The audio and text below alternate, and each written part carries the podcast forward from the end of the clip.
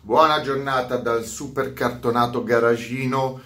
Partiamo subito oggi a bomba, bombissima, con una notizia che farà piacere a molti. Pare, pare, ormai certo, l'arrivo, eh, non so quanto imminente, magari due anni, un anno e mezzo, boh, della nuova Mazda Coupé RX9, la discendente della ormai compianta e come possiamo dire, non vecchia e ormai dimenticata come produzione RX7 perché nel frattempo la Mazda ci ha deliziato con la RX8 che non aveva nulla a che vedere e quindi eh, insomma eh, la dipartenza della, della RX7 ha lasciato un buco eh, come hanno lasciato un buco un sacco di supercar giapponesi che però nel tempo sono tornate, è tornata la, la GTR, è tornata la NSX, eh, sono tornate, cosa tornato? La Supra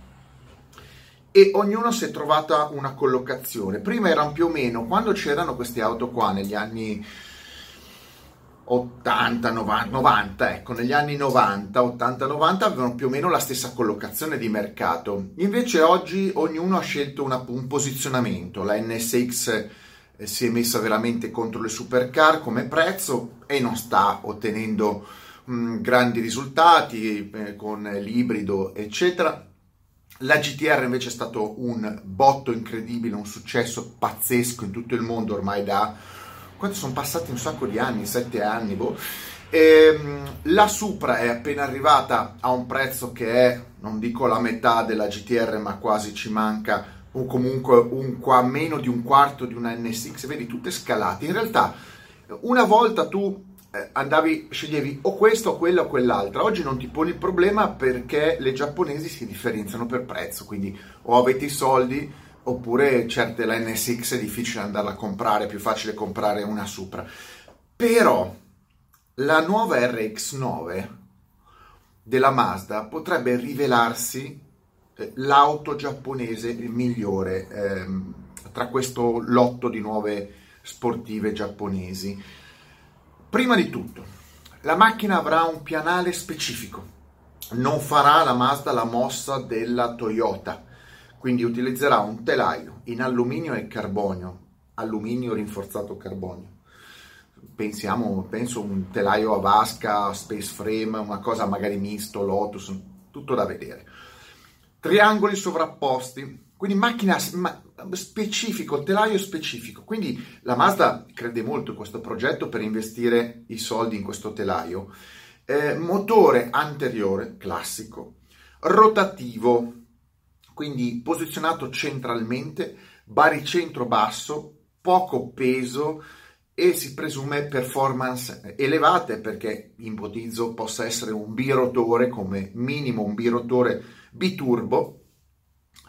Non sembra che per il momento sia interessata la Mazda a utilizzare un sistema ibrido, quindi semplicemente una sport car, tra l'altro accessibile, perché dovrebbe andare in teoria un po' dentro al, eh, alla concorrenza Supra e un po' contro l'Alpine e eh, qualche Lotus Exige, pur essendo una macchina di produzione perché comunque no, in Mazda investendo in un telaio specifico per quell'auto non si possono permettere di vendere pochi numeri, devono picchiarne fuori tanto.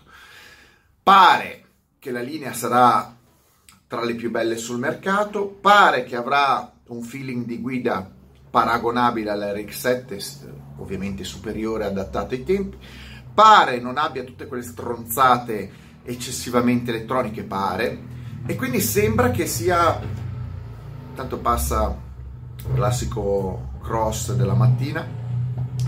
E quindi sembra eh, che la Mazda ci voglia eh, finalmente deliziare di un prodotto dopo anni centrato come pochi altri.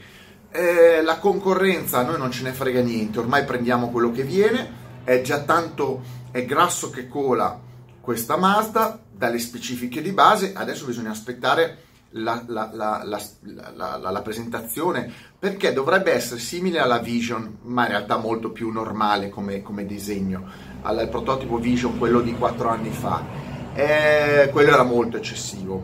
però dovrebbe ricordare un po' le linee di quello unite alle linee delle Mazda oggi in produzione, quindi col faro piccolo e comunque una impostazione da RX7, il motore centrale e eh, posteriore fastback classico del coupé col portellone.